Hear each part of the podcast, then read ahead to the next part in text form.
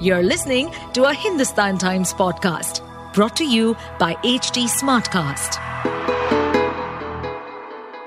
Hi, this is Manjula Narayan, National Books Editor, Hindustan Times, and this is the Books and Authors podcast. It's a weekly podcast where I speak to authors who've got a new book out. Hi, so today we have with us Swapna Liddle, whose uh, latest book is um, 14 Historic Walks of Delhi. Hi, Swapna. Hi, Manjula. So, Swapna, like like we were saying earlier, you know, uh, so many books out this year. So, do you want to talk about that? You know, start with that, and then we'll move into this. that, that is yes, this is the third book that is out this year, and uh, it's just coincidence. It just happened that uh, several projects that I'd been working on over the last few years came to fruition this year and they got published this year. I'm nowhere near that prolific. and I think normal service will be resumed very soon. And I've, I, I spent quite a lot of time writing each book. So it's not yeah. as if I'm writing that many. Yeah, yeah. I know that's that's what's surprising. But the, this book, this particular book, is, is the new edition of your earlier one, which everybody has and everybody refers to, right? So, I mean, I was cleaning my bookshelf a couple of weeks ago, and I found found the found the earlier edition, and I said, "Oh, good, just in time for winter."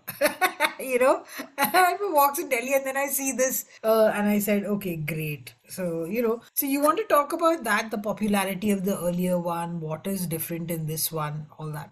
Um, yes, that book came out in 2011 uh, yes. and early 2011. So it's been quite a while now. Yes. Um, it, it was a very popular book because that was a time when these heritage walks were becoming a thing. Mm. Uh, you know, people were beginning to go on these heritage walks, etc. At that time, there were very few organizations which did uh, these kind of heritage walks. Now there are lots of them, okay. uh, but at that time there were few, and uh, it, it so it was it was a thing as i said and people wanted to go on these kind of walks. And of course some joined regular walks and some uh, want you know i thought it would be nice if you can do this by yourself. I mean you don't always find it convenient to join a guided walk. So this was literally a book that led you by the hand to uh, the sites that I covered, and I covered uh, the most important sites as well as a few somewhat out uh, off the beaten track um, hmm. so that was the idea. It was a very, very uh, it was it did well. The book did well, but um, for one reason or the other, it was never reprinted after the initial print run, and it ran out of it went out of print very quickly. So for hmm. a long time, it remained out of print, and people kept asking me, uh, "When is this book coming out?" And uh, again, a revised, a reprint or a revised edition. As I said, it for some reason or the other, it never happened. I used to keep seeing on Amazon. You know, Amazon, you have these random sellers who will uh, uh put books at crazy prices. And I used to look at the crazy prices it was put at, because obviously there, there was a perceived demand for the book, which some some sellers were trying to cash in on. And I said, "I'm sorry, but." You know, I don't know where this is coming from, but it, this book is out of print. Anyhow, so uh, finally Speaking Tiger, who's published a few of my other books as well, um, said, "Well, so this is a revised edition. Now, it is substantially the same as the earlier one. It hmm. covers the same route, more or less the same, but of course, things change. Some things yes. change on the ground, which yes. is, you know, paths get things get locked up, paths change." Uh, some access routes get blocked. So it reflects that. Some practical information like ticket prices, because this is actually a guide. It's not a history book, it's a yes. guide. It will lead you in a very detailed manner through the map, uh, you know, those kind of things. I'd have taken into account that how we navigate our way around Delhi has changed in the intervening years. There's a lot more uh, out there, say, on Google Maps. So yes. to locate a particular building. The older book relied a lot on um, you actually be able, being able to recognize the building through a photograph in the book, for instance. Mm. Whereas uh, in this time round, I felt that that was not necessary. You just Google it, it will show you the picture of the monument, it will show you exactly where the monument is. Yes. So um, you, those many pictures were not needed. And I thought that would make the book more compact, easier to carry. You know, those are things that one has to look at. Is it easy to carry? Yeah you know uh, is it light because we are intending that people should carry this around. Yes, yes, but uh, you know, something like Google Maps, of course, can't tell, or anything online can't tell you things like, oh, there are these uh, grain pits uh, here, and be careful. you know, eh, like when you're climbing up that, which one was it? This is the fort, right? The Tughlakabad. Yeah, yeah. So stuff like that. So I found that interesting, you know, because uh, I mean, if you're wandering in these places, some somebody could Yeah. very easily fall into that pit. No?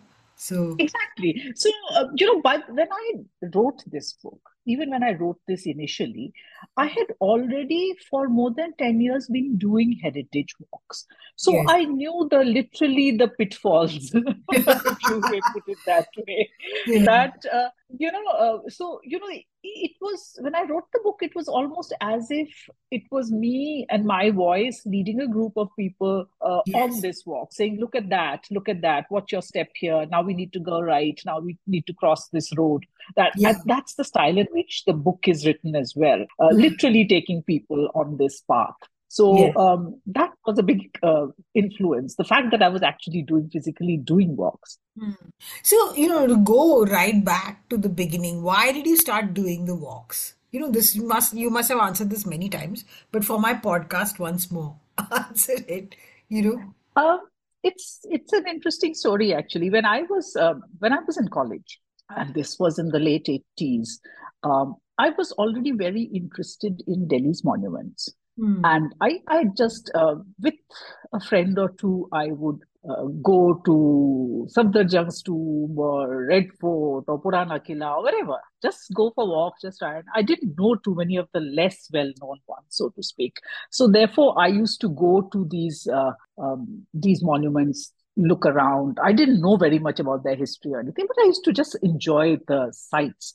And then uh, suddenly in the late 90s, and then some years passed, and then in the late 90s, what happened was that I suddenly saw this uh, uh, notice in the calendar of the India Habitat Center saying that uh, they would be having these heritage walks in uh, a group set of four heritage walks. And I said, Oh, wow, I want to go and join this. And I did, and I liked it. And um, the person who was in charge of the programs department knew me uh, Arshia Sethi. And she said, uh, Swapna, you are a historian. Why can't you do heritage walks? And I said, you know, I'm a hi- historian, but historians don't really know about sites and all. It, it's this is a fact, by the way. At least in our time, this used to be a fact. You could be studying history in college. I mean, I, my college was right next to the ridge, huh, the North Ridge, uh, the North Campus. And uh, the fact that there were these amazing historic monuments over there, we never really went and saw them as historic monuments. You know, we were familiar with Flagstaff Tower and all that, but Hmm. never really as relevant to the history we were studying. I mean, it seems silly, but that Mhm. was a fact. And Mhm. therefore, I said, I don't know. She said, no, no, you can you can do the research and you can do a walk. And I remember I did my first walk in Chandni Chowk. I think it must have been 19, 1998 or something. And that's how I started doing walks for uh, Habitat Center. Hmm. Then, when uh, INTACH started doing walks, uh, my uh, by that time I had become interested in the his- studying the history of Delhi from an academic point of view. I started my uh, my PhD. I was doing my PhD already then, and Hmm. I was uh, uh, Professor Narayani Gupta, who's my guru really in many ways. She um said, Swapna, why don't you help INTACH design a few walks for them? And I Hmm. started doing walks for them. I designed walks. I guided other walk leaders to become walk leaders. So that kind of thing. I became interested in uh, walks as a way of drawing people's attention to the problem of historic sites. And Hmm. Historic sites in Delhi uh, have, there are a lot of problems about maintenance, about encroachment, about the need to preserve at all. Hmm. And therefore, um, uh, for me, that has been a very important part of why I do walks. I do walks for public for, for these organizations, for Habitat Center, for INTACH. Uh, I've done walks for SPIC MACAY uh, Mm. because uh, I'm I'm mostly targeting people who live in the city, who have a stake in its uh, in its future, in how it's going to develop and stuff like that. So that is my aim, and I'm hoping uh, through a book like this to reach out to more people. And you know, you can't begin to care for uh, your monuments or your heritage sites or historic districts until you understand them. Mm. You can't care for something you don't understand. So this is the first step for me. You have to understand. You'll see what how magical it is, and then hopefully you will care what happens to it. Mm. You know, I was, I often wonder, you know, when people are going on walks, or even if, you know, somebody's a tour guide for a specific monument,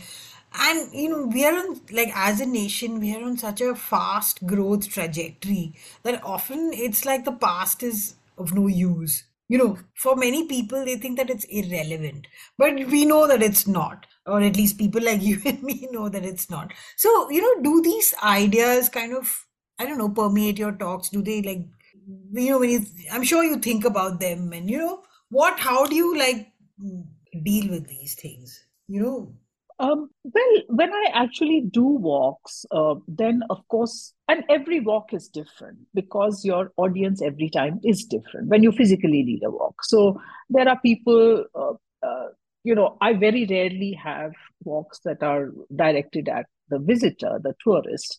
So, uh, you know, but if if I had, then that would be at a somewhat more um, uh, more uh, you know level about look at the wonderful you know how yeah. it's different from what yeah. you are familiar with that kind of thing right but yeah. uh, most of my walks are directed at people who live in the city so therefore i do bring in issues of conservation uh, what is good conservation what is bad conservation why some things need to be preserved how uh, you know how these can be integrated into uh, development. That is those are uh, those are all kinds of issues. What are the problems that uh, uh, say like a, a private uh, haveli owner will face mm. because they have a heritage structure they don't know what to do with it they don't have enough guidance etc so all of these issues yes do pop up with the many of them unfortunately are out of the scope of a book, which is yes. primarily a guide to to yeah. Uh, uh, yeah of like that. But uh, yes, certainly in my uh, in my or in my talks and walks and things like that, this figures quite largely. Mm. And you know, I often wonder when I'm walking around, you know, old Delhi and stuff, and then like these Havelis. I mean, you can see that they, they, they, that their best was quite some time back but there are people still living there and you know they but, but how do they integrate their modern lives with this you know old structure and all the challenges that come with that? And when people come and, and look at their localities also you know with i mean you know you're also part of this uh, exhibit almost. Yeah. so all these things you know how do uh, in your experience how is it uh, tackled? It is difficult. It is difficult because uh, now, of course, one of the things that has happened between the first edition and the second edition of this book is that walking tours have really taken off. Yes. Many, many, many bodies are doing uh, these uh, walks and uh, i mean I, I can't keep track of them of course and i have no way of knowing uh, how good or bad any of them are mostly i mean I, yeah. those i'm not familiar with so i don't know what exactly is but the sheer volume uh, is a little, you know, is on the one hand, it is good that this is seen as something that is uh, that is worth doing. Uh, that the fact that it's drawing attention to heritage areas, but uh, in senses in which it can be an intrusion, yeah. Uh, is is is of course un- understood and it would i think the only excuse that we would have is in some way if we give back if those walks actually help to draw attention to the problems and uh, then lead to an addressing of those problems. Mm. Unfortunately, so far, not much of that has been seen happening. So um, I'm not telling, I'm not saying that this has made a huge impact in that regard, mm. but I always live in hope that maybe that's going to be the next step and it will happen sometime or the other. Incidentally, uh, again, uh, one thing you may want uh, ask, and I uh, you know anybody might want to ask is why a book uh, why the second edition of the book when now there are so many walks you know you don't mm-hmm. need uh, to address is there is there a gap uh, mm. and uh, for, for, that i would say that there is i think still a gap because there are people who come back to me also and say that you know we have uh, attended this walk and um, you know these things were said which I, we don't think is quite right you know oh. so uh, so so there is a huge uh, you know uh, uh, a gap in the quality of yes. many of these walks that are led. Uh, some of them are very slickly packaged, and uh, you know, it, it, a lot of it is about how well one communicates, how well um, one sells it. You yeah. know, so the all many of these tours have very catchy um, titles and uh, you know have i'm sure people who are very engaging but mm-hmm. there are i mean you know a lot of people who've uh, followed my walks are those from INTACH for instance and INTACH mm. members and those who are actively involved in INTACH are uh, very well uh, read and quite familiar with heritage and, and often they find that you know some right so they i've got that kind of feedback so what I, I think therefore we still need books that will give you uh, you know balanced and uh, hopefully well researched and informed views so i think there is still a scope for a book like this Hmm. Yeah, and also, you know, uh, again, this also makes me think of, you know, guides of historic uh, locations who sometimes just I mean, they're just waffling. They just, it's fiction what they're saying, like you, know. So, I mean, uh, that sort of thing also, I'm sure, appears in some walks. So, when you, I mean, how, how does how does the um, in a place where like everything is out there in the market, right, and there's no curation. So, how does uh, somebody who maybe is absolutely ignorant about Indian history steps in and decides that I want to go for a walk? Uh, how does they how do they choose so maybe with a book like this it helps does it uh, uh, that's what i'm hoping i'm hoping that uh, you know people will see this as uh, as an authoritative mm. at least hmm. a starting point i mean yes. you know i have not tried to make it a compendium mm-hmm. you know I'm not pretending that this will tell you all that there is to be known about the Red Fort. Mm. And that's not what some somebody who's visiting a site really doesn't need that. Yes, yes. And they're not looking for that. They're looking for a good basic introduction to what the place is, what its buildings are, what they should be looking at. Very yeah. often when you go to a place, okay, you're looking at the building. But if somebody says, look at that bit, what does this mean? What does this tell you? You know, that's what I tried to do. So it is a guide to that place. If you then want to, you know, do your further research, you want to read a little bit more about the Red Fort after your visit and all, you can you can always do that. So mm-hmm. as I said, this is a this is a little guide. Now I am hoping that I mean and this uh, is a hope you know if you talked about how can one choose Mm. It is hmm. difficult. There are so many options out there. There are people leading walks, etc. How do you pick and choose? You can't. There is no grading system. In in fact, earlier there used to be this. You know, this uh, uh, archaeological survey of India used to very tightly police. Uh, only their licensed guides could operate inside the ticketed monuments and stuff like that. Right. That right. kind of uh, that also was a very exclusive. Uh, you know, a, a policy that excluded, in fact, walks like the heritage walks conducted by INTACH, which made no sense.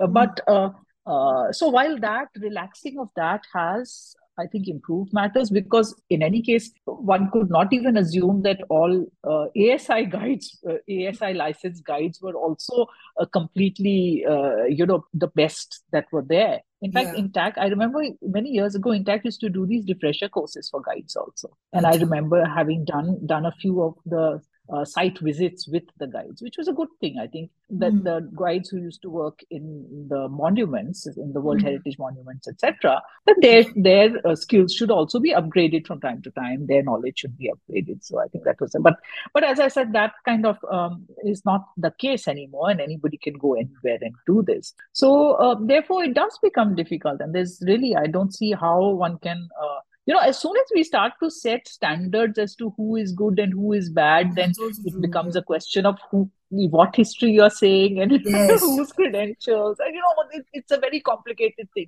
So yeah. I'm just hoping that uh, people uh, hopefully know me as a historian and uh, will uh, listen and maybe read my book and use that as a guide. Hmm.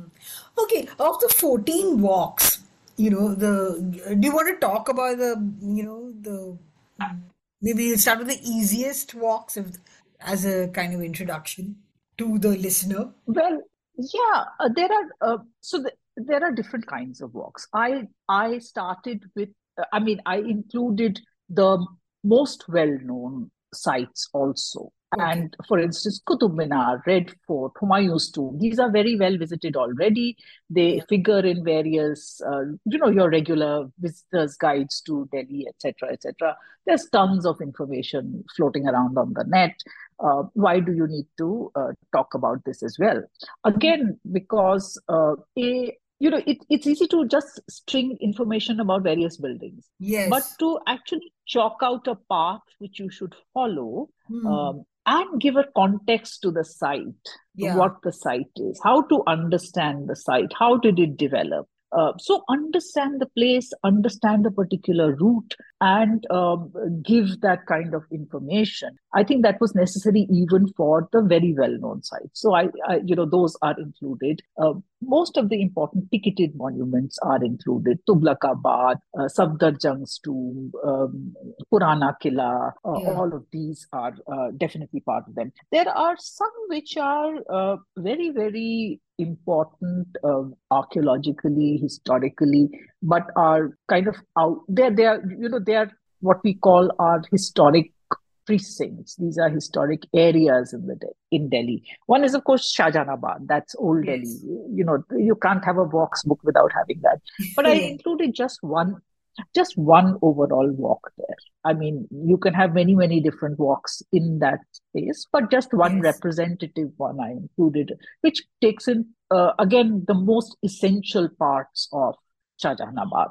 Yeah. And then things like um, Khidki. Khidki, when yeah. I was writing the book, uh, you know, this this selected all the wall walls which have come up in Saket were not really that big at that time. So it was not something, a place which was very well known. Khidki is very well known now, but I don't think the monuments themselves are quite so well known still. Yes. So um, that is there. So so there are these uh, uh, places which are less uh, well appreciated. Kashmiri Gate. Uh, mm. You know what is there beyond Kashmiri Gate in Kashmiri in that Kashmiri Gate area. Uh, Mehrauli Archaeological Park, very yes. important site, yeah. and has started to get uh, it has started to get more tourist and other uh, attention but just to have a nice uh, route to follow and some information about what the site is. You know those kind of things uh, uh, are included in that. Hauz Khas uh, again very well visited but people often don't go to the monuments so when they go to the monuments of course there are signboards that were put in but to have a actual route to follow uh, i think helps Hmm. Yeah, and also uh, um, something like, you know, when again, I mean, I suppose when you lead a walk uh, through these places, you can point out to even the new structures that have come and are sort of like, and now people know them, but they don't know the ones that were there hundreds of years ago, right?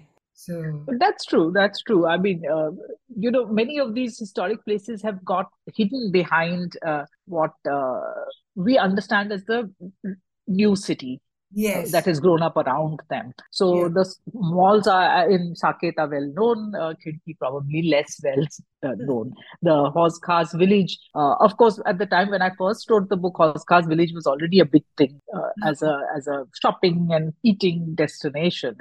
Yeah. But the the historic aspects of it were less well known. If even now, people sometimes say uh, the Khas ka Killa, they think it's a fort, right? Uh, yeah. Uh, and whereas, of course, it's, it's something. Horse. It's the horse. Yeah. horse and the and the madrasa which is around it yes. So uh, so therefore uh, i think uh, just to understand these places and and it would make a nice expedition you know. You if you go to Hauz Khas in any case you're going there to visit a restaurant or something it might be nice to take a little uh, detour and do this also.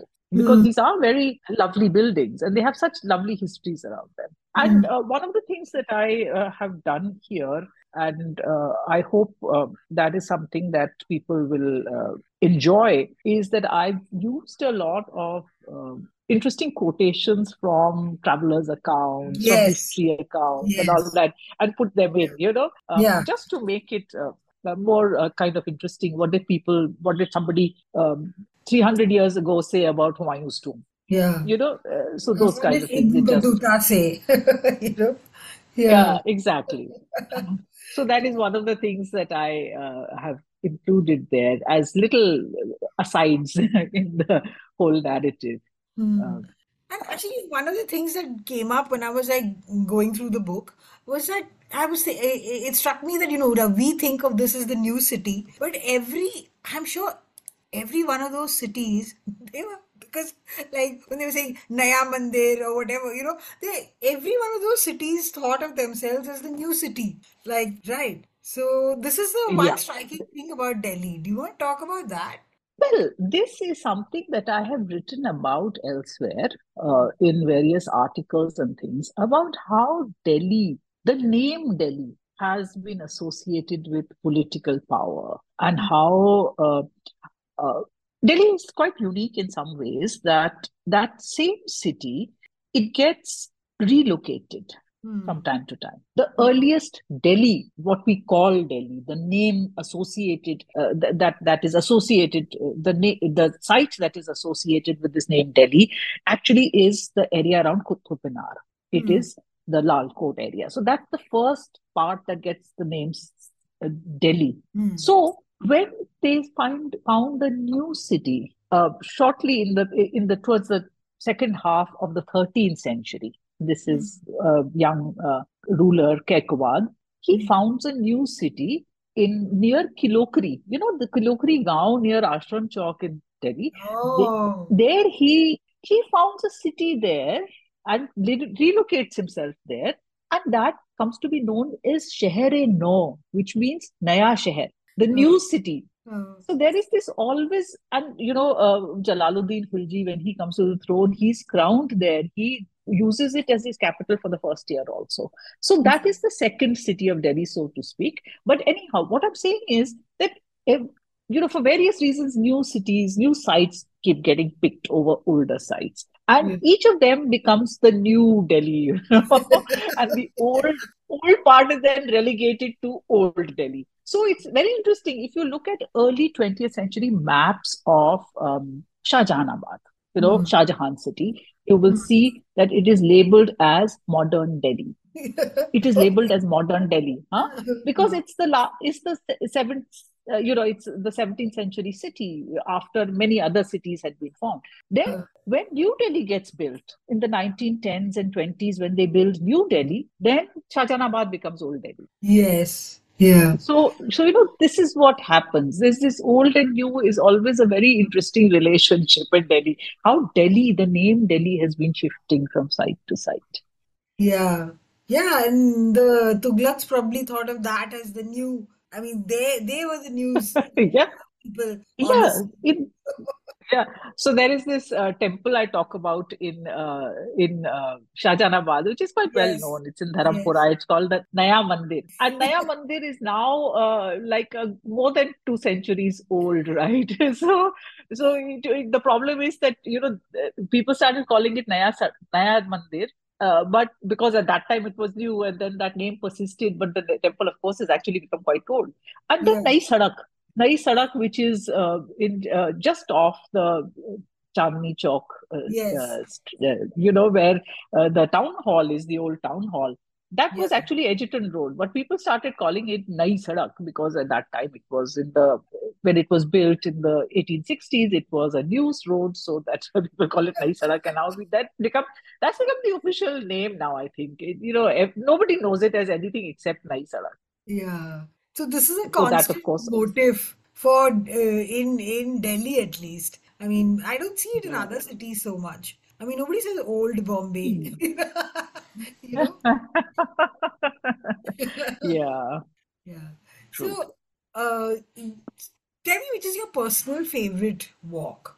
Personal favorite walk. Well, every time somebody comes to me and says, will you do a walk for us? And it, this happens with colleges and stuff quite a bit. I do hmm. walks for colleges and schools. I, I try not to say no to colleges particularly because I think it's very important to do these for students.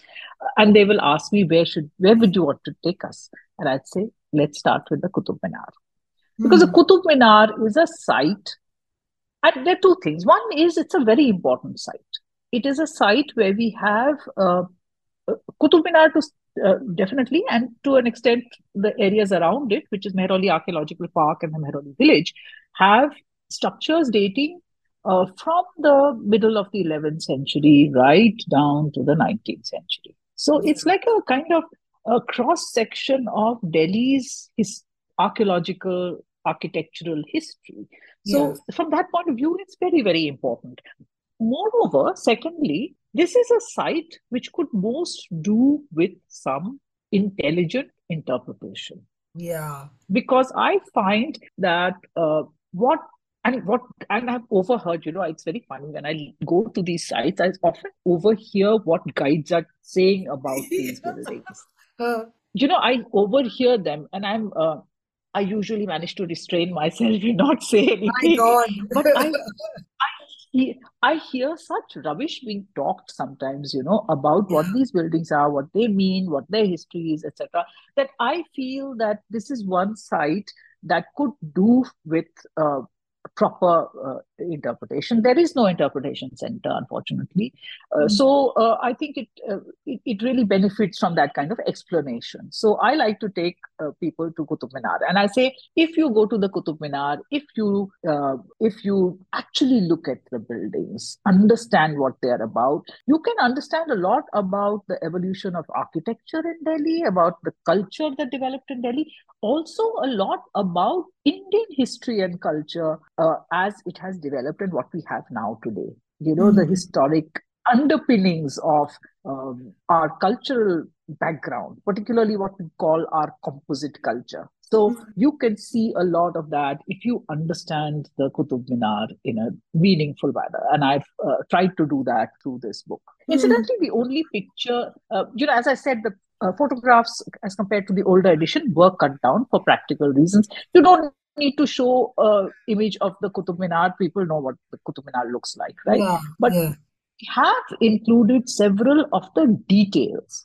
You know, the details uh, of, uh, you know, architectural details, ornamental details. Yeah, the uh, vein, Ganga. Uh, the Ganga. Yeah. Yes, all that I noticed. Yes. Yeah. Or, or uh, you know, or architectural features, architectural forms that we want people to understand. What is a chhajja? What is a kalash? What is a uh, you know, all, all, these kind of things, uh, which often get talked about, but then people don't know what it looks like, you know. So we included that in the glossary. We've included pictures so you can look at it, you can understand what it is. So so those are the kind of details that we want people to look at, not just some pretty stories. You know, I mean, there are lots of stories which are there, uh, and and I, of course those are included also. But as mm. I hmm. said, there's no end to interesting stories and legends and things like that about what happened here, etc. And people can get it through many sources. But the emphasis here is on the site.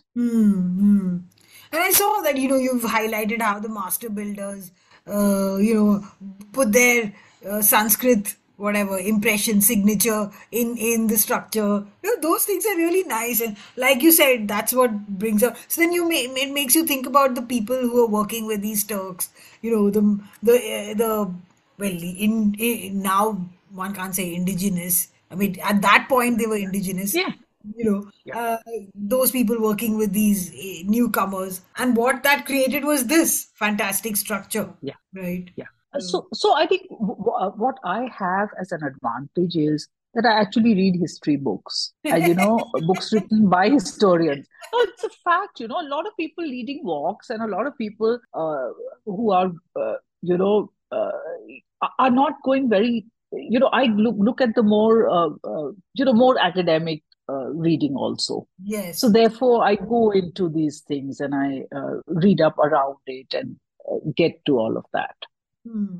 Well, which brings me to to this point. You know, like your your moorings are solidly academic. So how do you bridge that?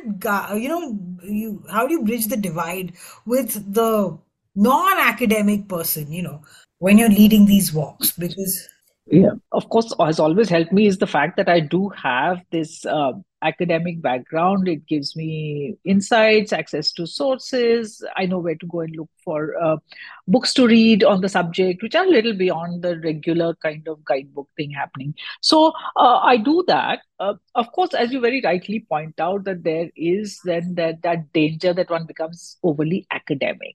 Now, uh, for me, what has helped is that actually I've never been a part of academia, so to speak, in the sense I've never taught in a college or a university or something like that. I've always, uh, in uh, um, while I have continued to write to some extent, uh, you know, as I said, a PhD, also some in academic journals and all, a little bit of uh, that kind of writing. But most of whether it's my writing or it's my walks have all been aimed at a general public who are not academic. So I've always been pushed to, um, uh, whether it is talking or writing, to use language that is easy to, uh, not to use um, uh, more uh, complex, uh, I, you know, uh, complex ideas, but in simple language, jargon-free language. So that has always been something that I've done. So it, it's not so difficult um, eventually for me, whether it is in a walks book or in other kinds of writings, and when I read lead walks, of course. Mm. But is that because you've been reading walks that you're able to do that? Maybe it is because, uh, I mean, much before I wrote any books, I led walks. Mm. And then I hmm. realized that, you know, I am talking to people who are not familiar with the kind of concepts and ideas that we as historians in the classroom may be familiar with. So I hmm. have to give uh, the kind of examples I give, uh, etc. And I and I do try to um, incorporate people's understand people understand the world they they live in they mm. understand so you know when i'm talking about for instance the arch uh, the false arch which is in the Qutub complex mm. and i to explain to people why indian builders built that arch like shape which is not really an arch i use the term jugaad. because jugaad is something that people understand they understand yeah. how that works it's a concept that people understand and that's mm. exactly what those builders are doing they don't understand what a uh, you know what arch making principles are but they are being told by these uh, uh, soldiers that you now make this shape so they just kind of make their shape in whatever way they can it's a jugaad so um, you know that's the way um, in which i try to get the point across okay okay what, according to you, is the most in this book? I mean, there are uh, varying degrees of uh, toughness in the walks, right? So, which one, according to you, is the toughest? Oh, you know, I I never. Uh, you know there are some heights that have to be climbed in the uh, in the Tughlakabad walk. There, there, are some inclines. There's a lot of undergrowth sometimes that you have to uh, go uh, through the pits, as you were talking about, which you have to be careful about. Yeah. So, so those kind of things are there. If uh, if you go to the Mehrauli Archaeological Park, there's a steep uh, set of flight of stairs that you have to climb up to go to Kuli Khan's tomb. That kind of thing. Uh, of course, a lot of people will say that when you're talking about Delhi, even even the roads, you know, if you're trying to, if you're walking in Kashmiri Gate and trying to cross that road, that in itself is an adventure sport, you know. so, so yes, there are, but I have in every walk uh, tried to include, you know, difficulty level. I've tried to give some idea of what people can expect uh, from a particular walk uh, about you know uh, there are some monuments which may actually be um, accessible for wheelchairs. Right. So, yeah. for instance, Qutub Minar, Qutub Minar, yes. I think, according to me, is the most accessible of those uh, buildings because a lot of the buildings actually have ramps up to them. So okay. that's worth knowing uh, that mm-hmm. these are. So I've said easy walk, difficult walk, busy roads. so that kind of uh, thing to help people understand where, uh, uh, what what kind of terrain they can expect. Also, what amenities there are. I think this was worth noting. Also, you know yeah. that you, if you go to Qutub, if you go to uh, uh Mehrauli, uh, sorry, if you go to Tughlakabad, actually, for instance, you will find it difficult to even get water at the site. Yes, you yeah. know yeah. There's nothing so there. that is worth knowing. Yeah, yeah really it's worth knowing. Yeah, but it's great to you mentioned that you know you go on top of that Burj and you can see and that there's a real great panoramic view. And you know when you stand on top, you think, God, like 700 years ago they saw the same thing almost. I mean the view, except yeah. new buildings have come up, but um, yeah. you know so that kind of strikes you. But the lake and stuff, I was trying to imagine. I mean, from my memory of that place, you in the book you say that there there's a plain where which used to be like it used to be filled with water to make it a lake, so that water. it's difficult to access. Yeah. But uh, yeah, today it's of course very difficult to imagine many of those things, even though the immediate surroundings of Tughlakabad are not quite so built up. There's yes. quite a lot of green areas still around, yes, yes. Uh, but uh, but still it's very difficult to understand what it might have been like. The fact that uh, in on Ghiyasuddin Tughlaq's tomb that it stands on a on a uh, really rocky outcrop, which would have been like just the rock jutting out of the water. So mm. uh, those kind of things are very difficult to imagine today. But um, of course, the whole idea of going to a walk, on a walk and seeing these places and uh, looking out around you is to try and understand what it might have been mm. in those hmm. uh, days. Yeah, and it's interesting that you included that story about Firoz Tughlaq trying to get forgiveness for his predecessor. I mean, That's so sweet of him. Even across all these centuries, I mean, wow, what a nice man that he's actually bothered about this horrible fellow and what he's done. You know, that's uh, yeah. it's so uh, yeah. Uh, Tughlakabad is a is really a lovely walk simply because it has so many aspects to it. There is the wildlife. You know, you still see yes. an occasional nilgai. You'll yes. see interesting birds and butterflies and things like that. And you have these structures, and many of them are ruins, but there are some beautiful ones like the Ghiyasuddin Tughlaq's tomb itself. And there are so many stories. Yeah. You know, I've included the Nizamuddin stories also in this. Uh, yeah. uh, bit the tussle between uh, Muhammad Tughlaq and uh, Nizamuddin Auliya. So, uh, sorry, Ghiyasuddin Tughlaq and Nizamuddin Auliya yeah. So so those kind of stories and then of course this uh, Firoz Shah Tughlaq one how he comes to the throne and he decides to do this. So these are these are uh, uh, you know liven up the whole thing. Because it's not only about architecture and history. It's also these um, you know these very strong traditions that we have uh, yeah. of folklore and uh, belief that is there you know in the miraculous powers of Nizamuddin Auliya and stuff like that. So um, all of that makes for what what I hope will be an enjoyable walk through Tughlakabad. Yeah, yeah. So um, and and then even even in the in the Mehrauli Park, you know, like when one wanders through that park, and you know, you know that's that the folly and stuff. But I didn't know that. I mean, I think in one of your earlier books you had mentioned there's a section where this Major Smith was vilified for what he did, for what he did. but then you know, I just I mean, when you go to the park, you see the folly and you think, oh, what is this thing? It doesn't fit in with all this. And then when I read that bit in the book, I, I, it put two and two together, and everybody was so disgusted with it that they removed it and left it far away from the uh, uh, from from the monument. Huh? Well, actually, in Mehrauli, there are several follies. One mm-hmm. is Major Smith's folly, which was actually the chhatri, which, which was on top of um, the Qutub Minar, which is yes. actually in the Qutub complex itself. And then you have this other guy who is uh, Thomas Metcalfe. Oh, and Metcalfe. Thomas Metcalfe is the one who uh, converted the uh, tomb of Kuli Khan, who was Akbar's foster brother, into yes. a house. And yes, really weird. He used they used to they used to actually their dining room was on top on the tomb chamber, right on top of where the grave was. So Why? they uh, they made this into a room uh, into a house, and uh, therefore uh, and you know he decided to build these different things, odd things he built because he built these little chhatris. He built uh, pyramids, two pyramids which are there. Yeah, yeah, they are included in the Qutub Qutub Minar walk. So his follies are of a different. Um, so there are many follies in that area. But I, this, why would he live in this tomb? Why would his holiday home be in the tomb? This I could never figure out. It's some eccentricity. Uh, like what is it? Why would you? You know, his daughter has left behind memoirs uh, which talk about this and about how this uh, estate that he built around this tomb, how it worked, and describing it, etc. And she kind of mentioned it in such a uh, matter of fact manner as to you know this was done and nobody seemed to uh, you know, it was not something that they thought about very much. It was okay. It's like uh, any other building, a tomb. But there's a body in there. Somebody interred in that tomb. yes. Uh, uh, evidently, it was not something that uh, just crossed their minds for some reason. God, it's bizarre. attitudes are very different. I mean, even now, nobody really lives in tombs. Even very poor people yeah. don't encroach tombs, do they? Actually, you will be surprised. There oh. are tombs.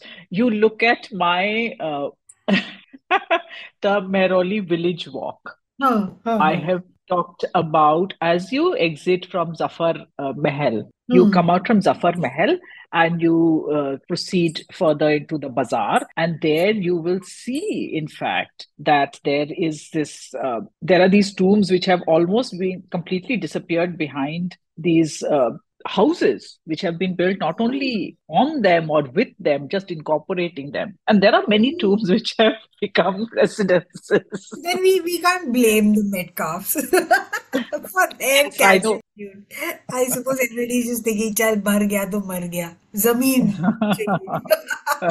yeah, exactly. Exactly. So it's happening still a lot. Hmm. Okay. Okay, now let's talk about the Central Vista Walk as well. How how have you like you know mm, that's also quite interesting. Though you know one doesn't think of it in the same way as you know you think of the of Tughlaqabad you think of you know the Mughal side of the city. See, do you want to talk about that?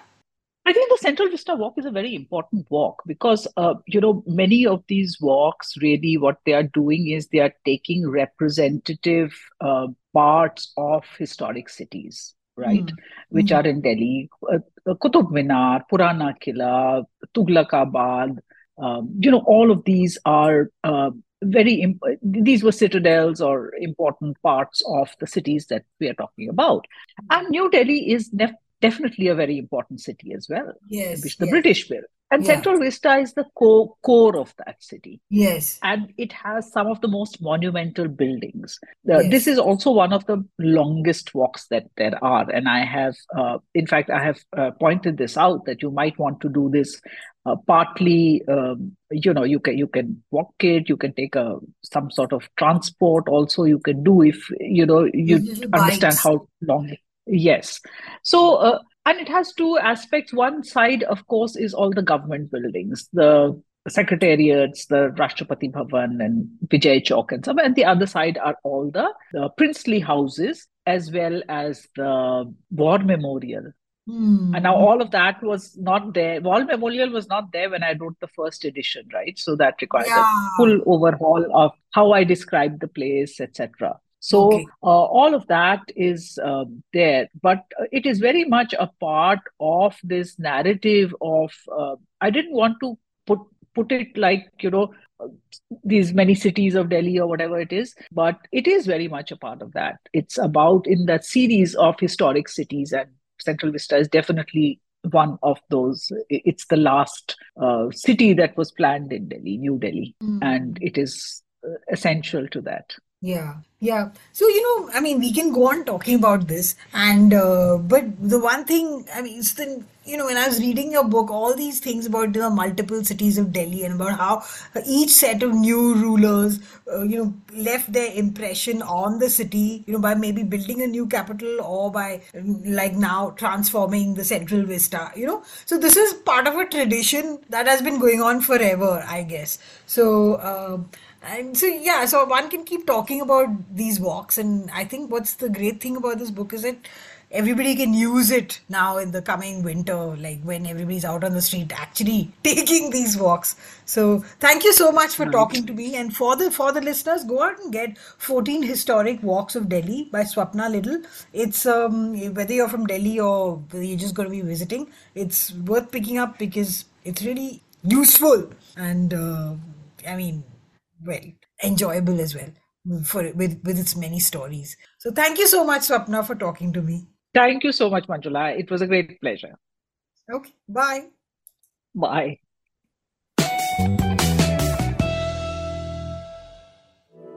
To stay updated on this podcast, follow us at HT Smartcast on all the major social media platforms. To listen to more such podcasts, log on to www.htsmartcast.com.